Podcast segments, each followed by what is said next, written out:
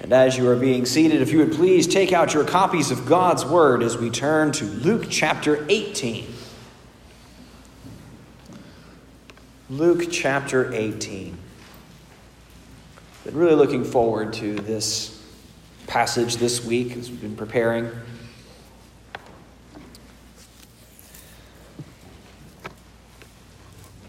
We see and get to look at one of the parables and teachings of Christ. So, Luke chapter 18, starting in verse 1, I'm reading out of the ESV. Listen carefully, because this is God's word to you.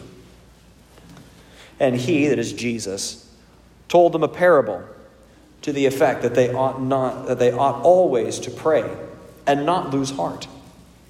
He said, In a certain city there was a judge who neither feared God nor respected man. And there was a widow in that city who kept coming to him and saying, Give me justice against my adversary. For a while he refused, but afterward he said to himself, Though I neither fear God nor respect man, yet because this widow keeps bothering me, I will give her justice, so that she will not beat me down by her continual coming. And the Lord said, Hear what the unrighteous judge says. And will not God give justice to his elect, who cry to him day and night? Will he delay long over them? I tell you, he will give justice to them speedily. Nevertheless, when the Son of Man comes, will he find faith on earth? This is the word of the Lord. Thanks be to God for his word. Today, many of us are troubled by what we see across our news timelines and television screens. We've seen horrific evil coming out of Afghanistan as Taliban forces move in. And we've seen many heartbreaking images and striking video to this effect. And it might be tempting these days to draw a line of comparison as what we can learn from this is how good we have it here in America. And while that is true on a national level, there are many and individuals who are going through such personal suffering as would seem to be similar to what they're going through in Afghanistan. There are those that come home to homes where they don't feel safe. There are those that have been praying for relief from their distresses or justice for wrongdoings that they've had against themselves and have not seen it. And this is the wonderful thing about this book and this passage here today, just like all the other passages we can read, is that this passage here means the same thing here in Sylacauga as it does in Kabul. And that the same relief that this passage can bring there, it can bring here. It doesn't have to be a change of degrees. This truth is the same. And I want us to take a look at it today. It's very easy for us to get discouraged when we look around whether it's our personal lives or in the world, and say, why hasn't God moved yet? It's easy for us to say, it's like, well, why hasn't God healed grandma? But why hasn't God healed all grandmas? Why hasn't He brought justice to the entire world yet? What's holding Him up? Well, we find maybe not a direct answer to that question in this passage in particular. But we do get an understanding of who God is to make us comfortable with that question being, for the moment, unanswered. So we're going to take a look, as it says in your outline. We're going to look at two points today. The first is that God hears you and is good. God hears you and is good. And secondly, God loves you and is just. God loves you and is just. Just as a quick reminder of what we looked at last week, we saw the reality of Christ's return and that it would bring judgment when he comes, that it would be a fearsome thing when that day arrives. that there will not be a single city, a single house, a single room where God's justice is not meted out. There's nowhere to hide. Wherever spiritual deadness is to be found, there will be the vultures of God's judgment circling around it. That was the context of what we looked at last time, that judgment is coming. But here in 18, Jesus is following up with this passage. And it's wonderful. Luke gives us the point of this passage in the very first verse. So it makes sermon writing much easier. Here in verse 1, I'm personally grateful. Here Jesus says, He told them a parable to the effect that they ought always to pray and not lose heart. That's the point. Pray, don't lose heart. Sermon over. Go home. No, I'm just kidding. We got more to do. When we look at this, I love the honesty of the Bible. Jesus gives us this teaching because he expects us to be in situations where we could lose heart. He expects that we're going to get to a point where continuing in prayer doesn't seem to make emotional sense to us anymore. Jesus is not living in a fairy tale land where everything is going smoothly. Jesus doesn't live in an area where doesn't live in a world that says you live your best life now. Anyone who tells us otherwise is lying. That's what Jesus is here for. He wants us to know that this is going to be difficult. But there is a way that we can counter that discouragement. There is a hope that lies beyond this trial. There is light at the end of this tunnel. And he tells us that through a story. So here he tells us this parable, and it has two main characters this unjust judge and this widow. Now, this judge is a real piece of work. This guy neither fears God nor respects man, which was kind of the two qualifications to be a judge. But this wouldn't be the first time we have people in political office unqualified for it. As one scholar said, neither the laws of God nor public opinion can stir this man's conscience. He is in a place of power, but nothing is going to convince him to use it well. Sideways glances or the public insults in the marketplace don't move him at all. In fact, he seems somewhat proud of his reputation that he doesn't fear God or respect man. It's that real contrarian attitude that he has. And it sets us up for a really awful situation. Here we get verse 3. It says, And there was a widow in that city who kept coming to him and saying, Give me justice against my adversary. Now, if there were we were alive in this day, our shoulders would slump down as we realize who's trying to get justice from this person. The widow was almost a symbol of a powerless person.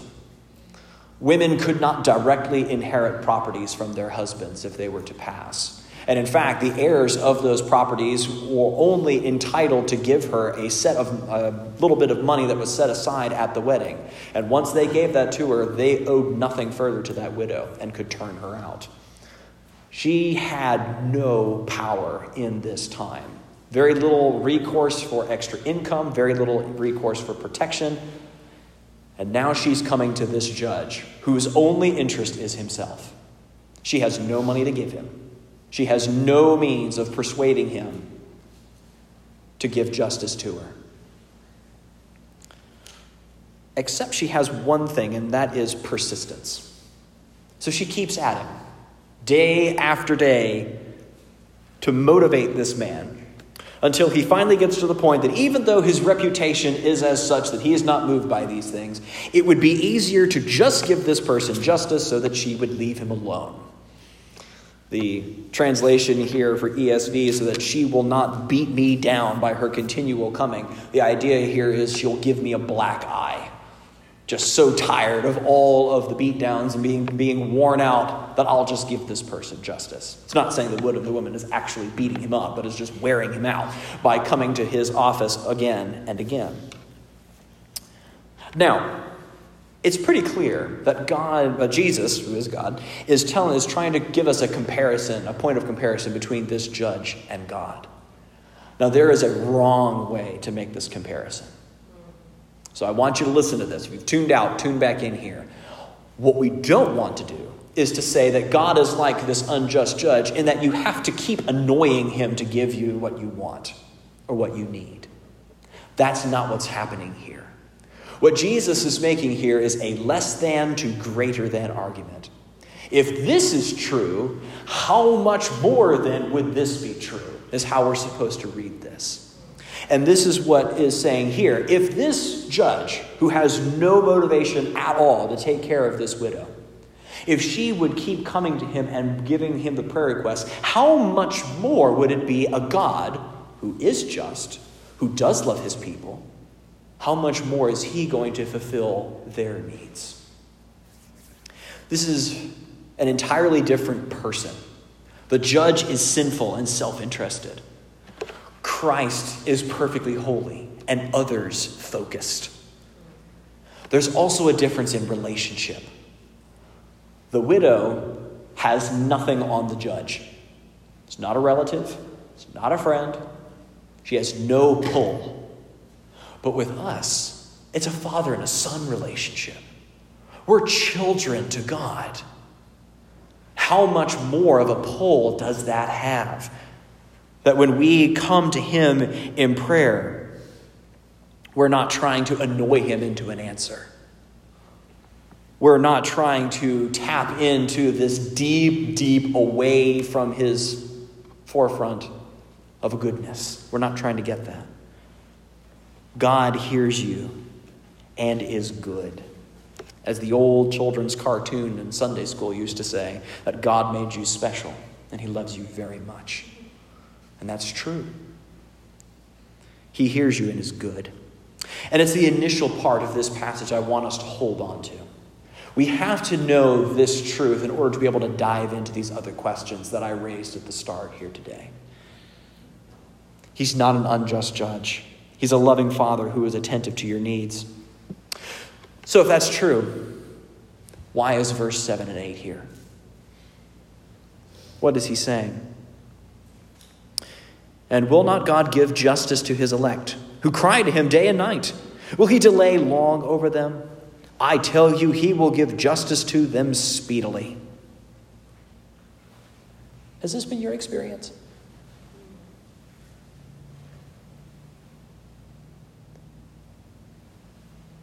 I'll just think about that for a second. Has it been quick? Do we look at Afghanistan and those people that have been praying? Is there justice right now? Has there been protection? Why is there still so much suffering when there has been so much praying about it? I want to pause for a second and this and say these are good questions to ask. It's not wrong to ask questions like this because God has these answers to them. Where it gets wrong is when we just lob these questions at God as if He doesn't have an answer for them, throw the question at His face, and then walk away. That's not the attitude. When we ask questions of God, we come to Him expecting answers because He has them. They might not always be answers we like, but He has answers to those questions. And He has an answer to this one, and that's what we're going to look at today. The question is what is taking God so long? The first thing is to acknowledge that Jesus is expecting us to ask this question because of verse 1. I give, I tell you this so that you will continue to pray and not lose heart. Jesus expects the question. And we have established that the character of God is nothing like this judge. So we can we have our first answer, uh, at least an answer to this first question. Why is God taking so long? Is it because he's mean? No. Is it because God is unjust? No. Is because God is unaware? No. That's not the reason why this is taking so long. When we look at verse 7, there's a lot of ways, if you look at commentaries, a lot of ways to translate, a lot of ways to think about it. But I think Mr. Ryken captures it best. He translates it this way Will God wait too long to save his people? And the answer to that is no. He continues, His deliverance will come at just the right time. Here, there will not be any unnecessary delay, but God will answer our prayers at exactly the time He knows they ought to be answered in the wisest way, according to what brings Him the most glory. In other words, God is not going to miss a deadline. God is not going to forget or make you wait a second longer than is necessary. He will arrive like Gandalf does in the Lord of the Rings precisely when he means to. As Ryken continues, and I love this, his delay is not a denial. He will do things right when they need to be done. His timing is perfect.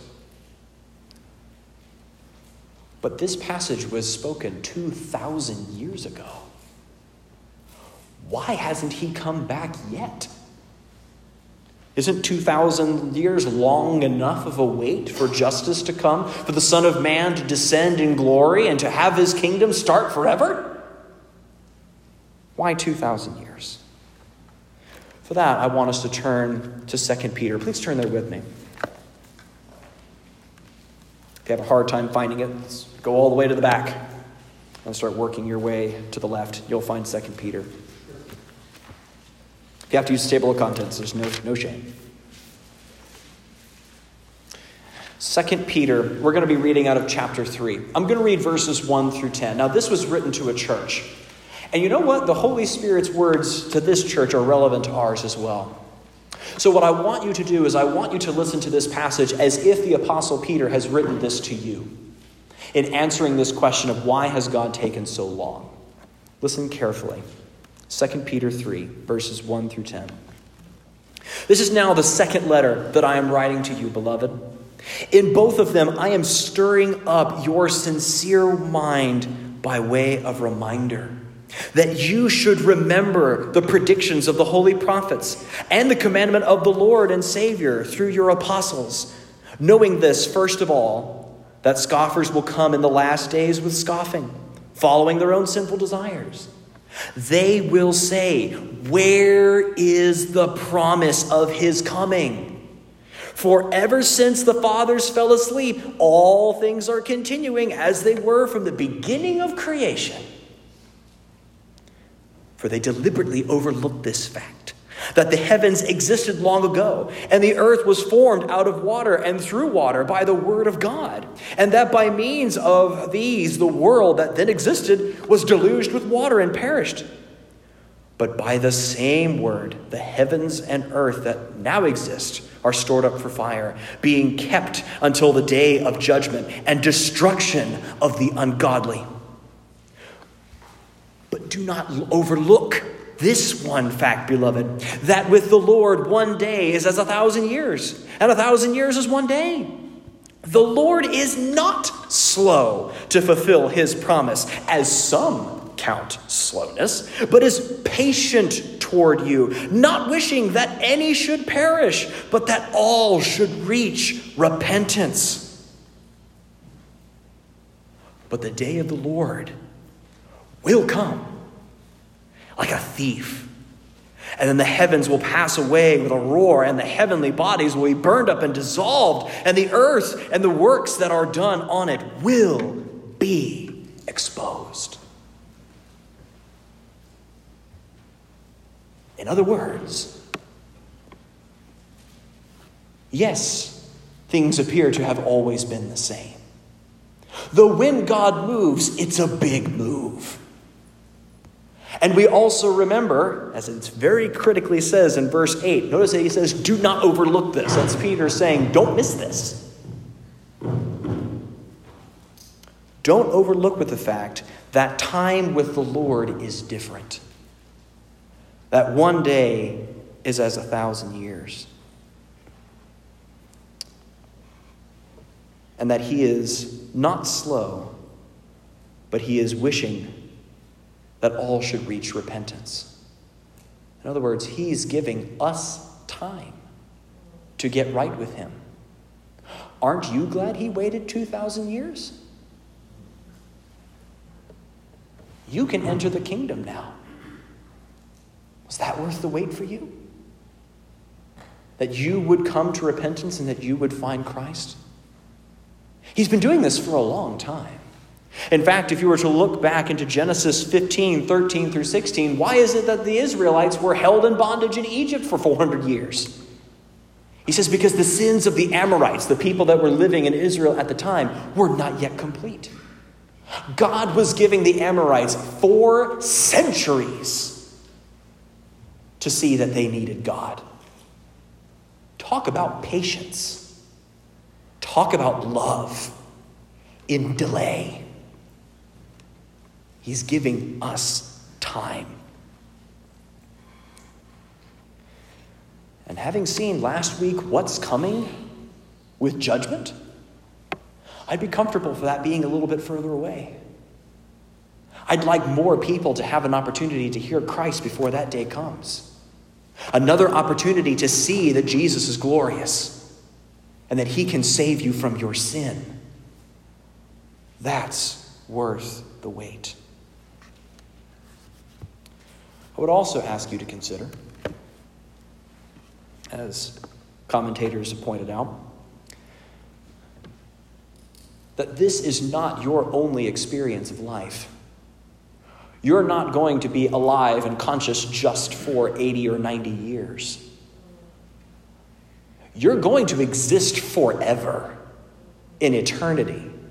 And trust me, when you are on year 2 billion in heaven, a few thousand years is not going to seem like a whole lot. We've seen this already in how we age. Remember when you were five years old and a month seemed like a long time? Three months passed just brushing your teeth. You turn around and the calendar flips. And we have only had this a scale a few decades. Already five years doesn't seem like that long to us. How much more so when we're two billion years old? A thousand years would be the same as a day, and a day is of a thousand years. Can scale that into money as well if that's easier for you to grasp. A billionaire can just as easily spend a $1,000 as he can spend a dollar. It's all the same to him. He's not going to feel the loss. And in the same way, when we see things from the perspective of eternity, giving another few thousand years for more, millions more to come and know Christ and to be a part of the kingdom will be worth that wait.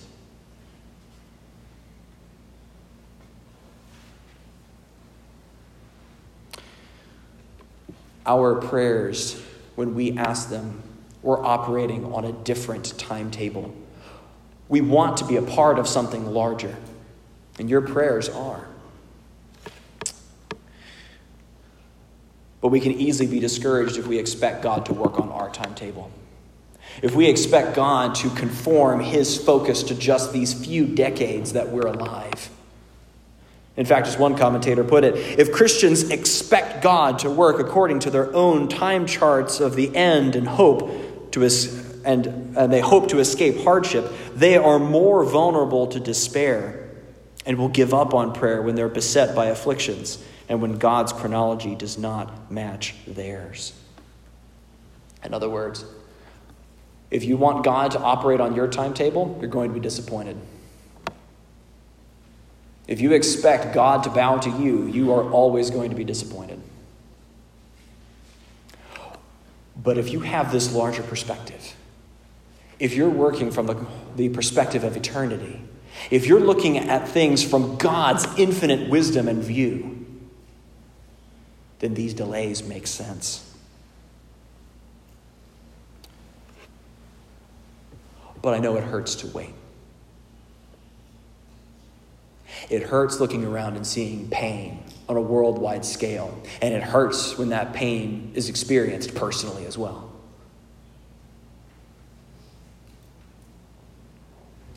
But God isn't being mean to you. As hard as that is for our emotions to grasp, God is not being mean to you. His delay is not a denial. And in fact, God has a question for us.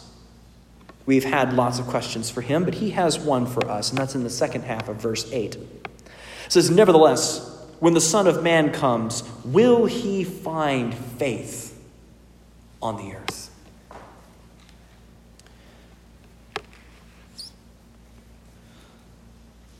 Will Jesus come back and find you praying?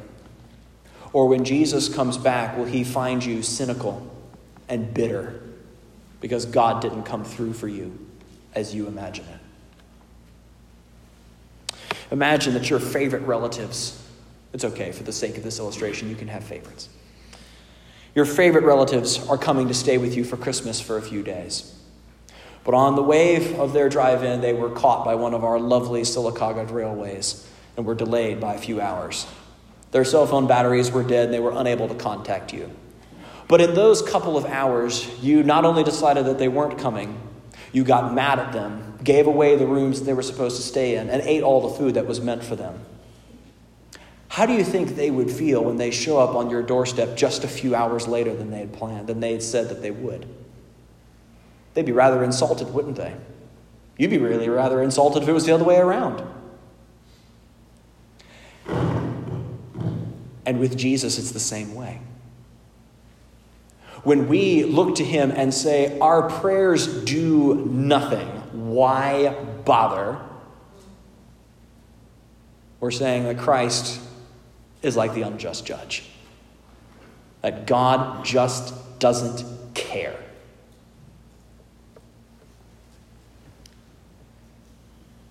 And that's rather insulting.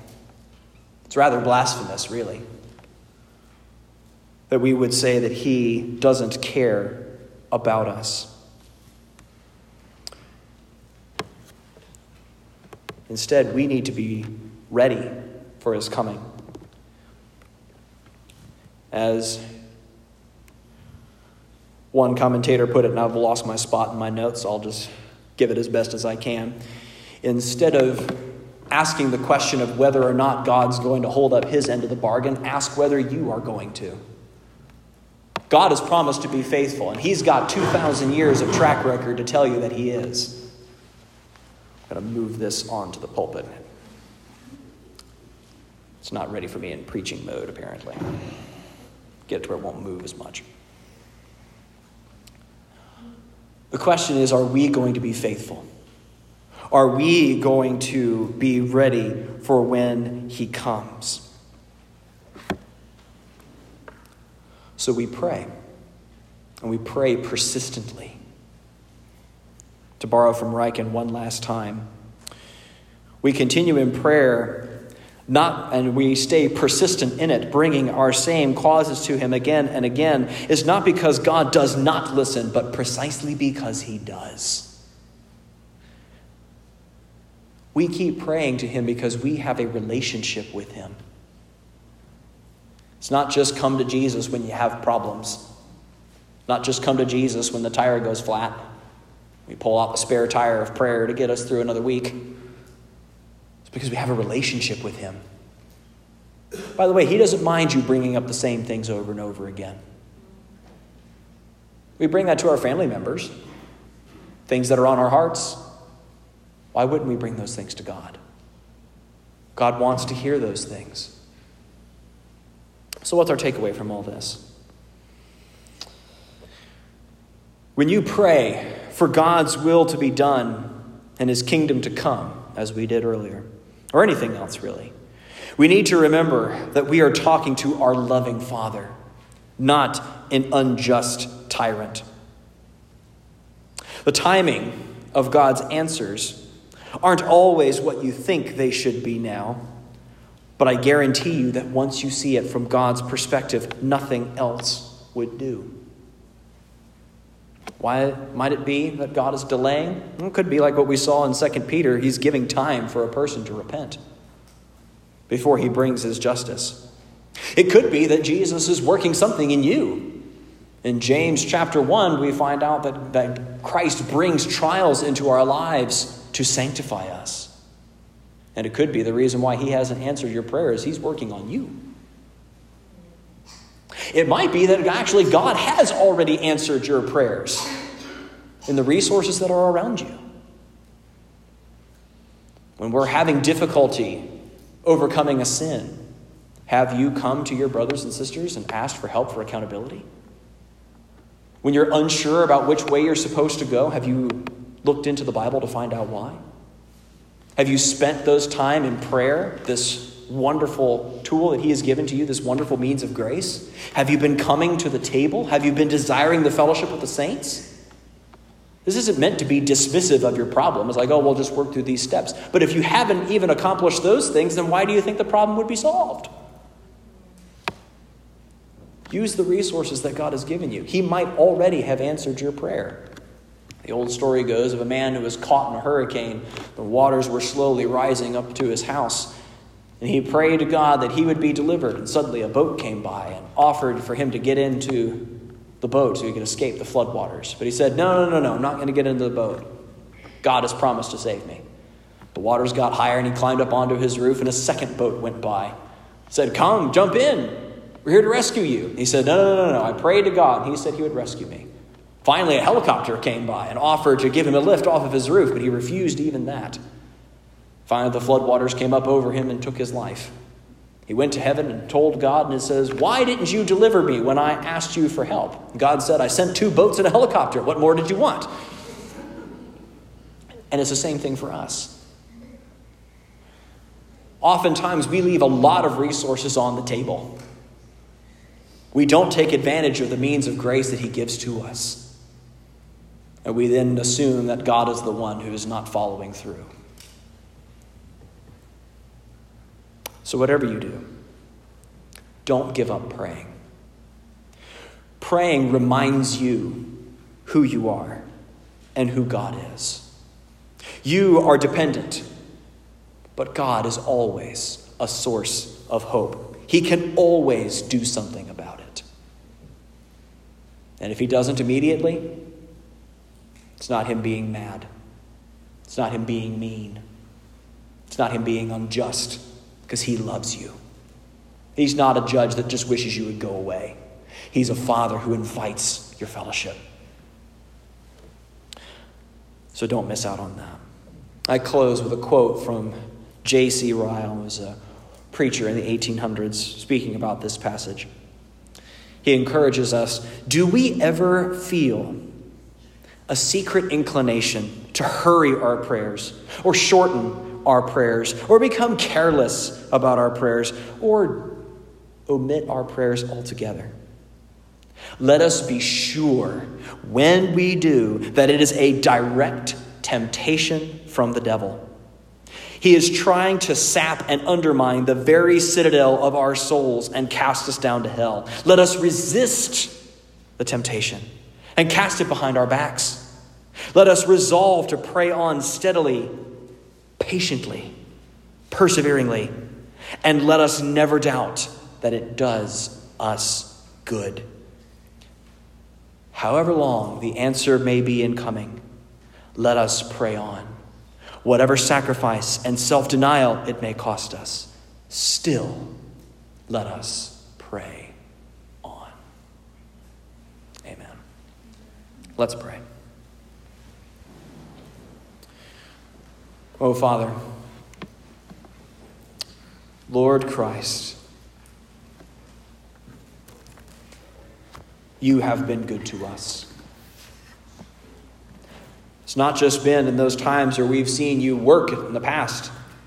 It's not just answers to prayer that prove your goodness, but above all, it is the cross where you have taken the judgment that is coming for us and placed it on yourself. So I ask that if there are any here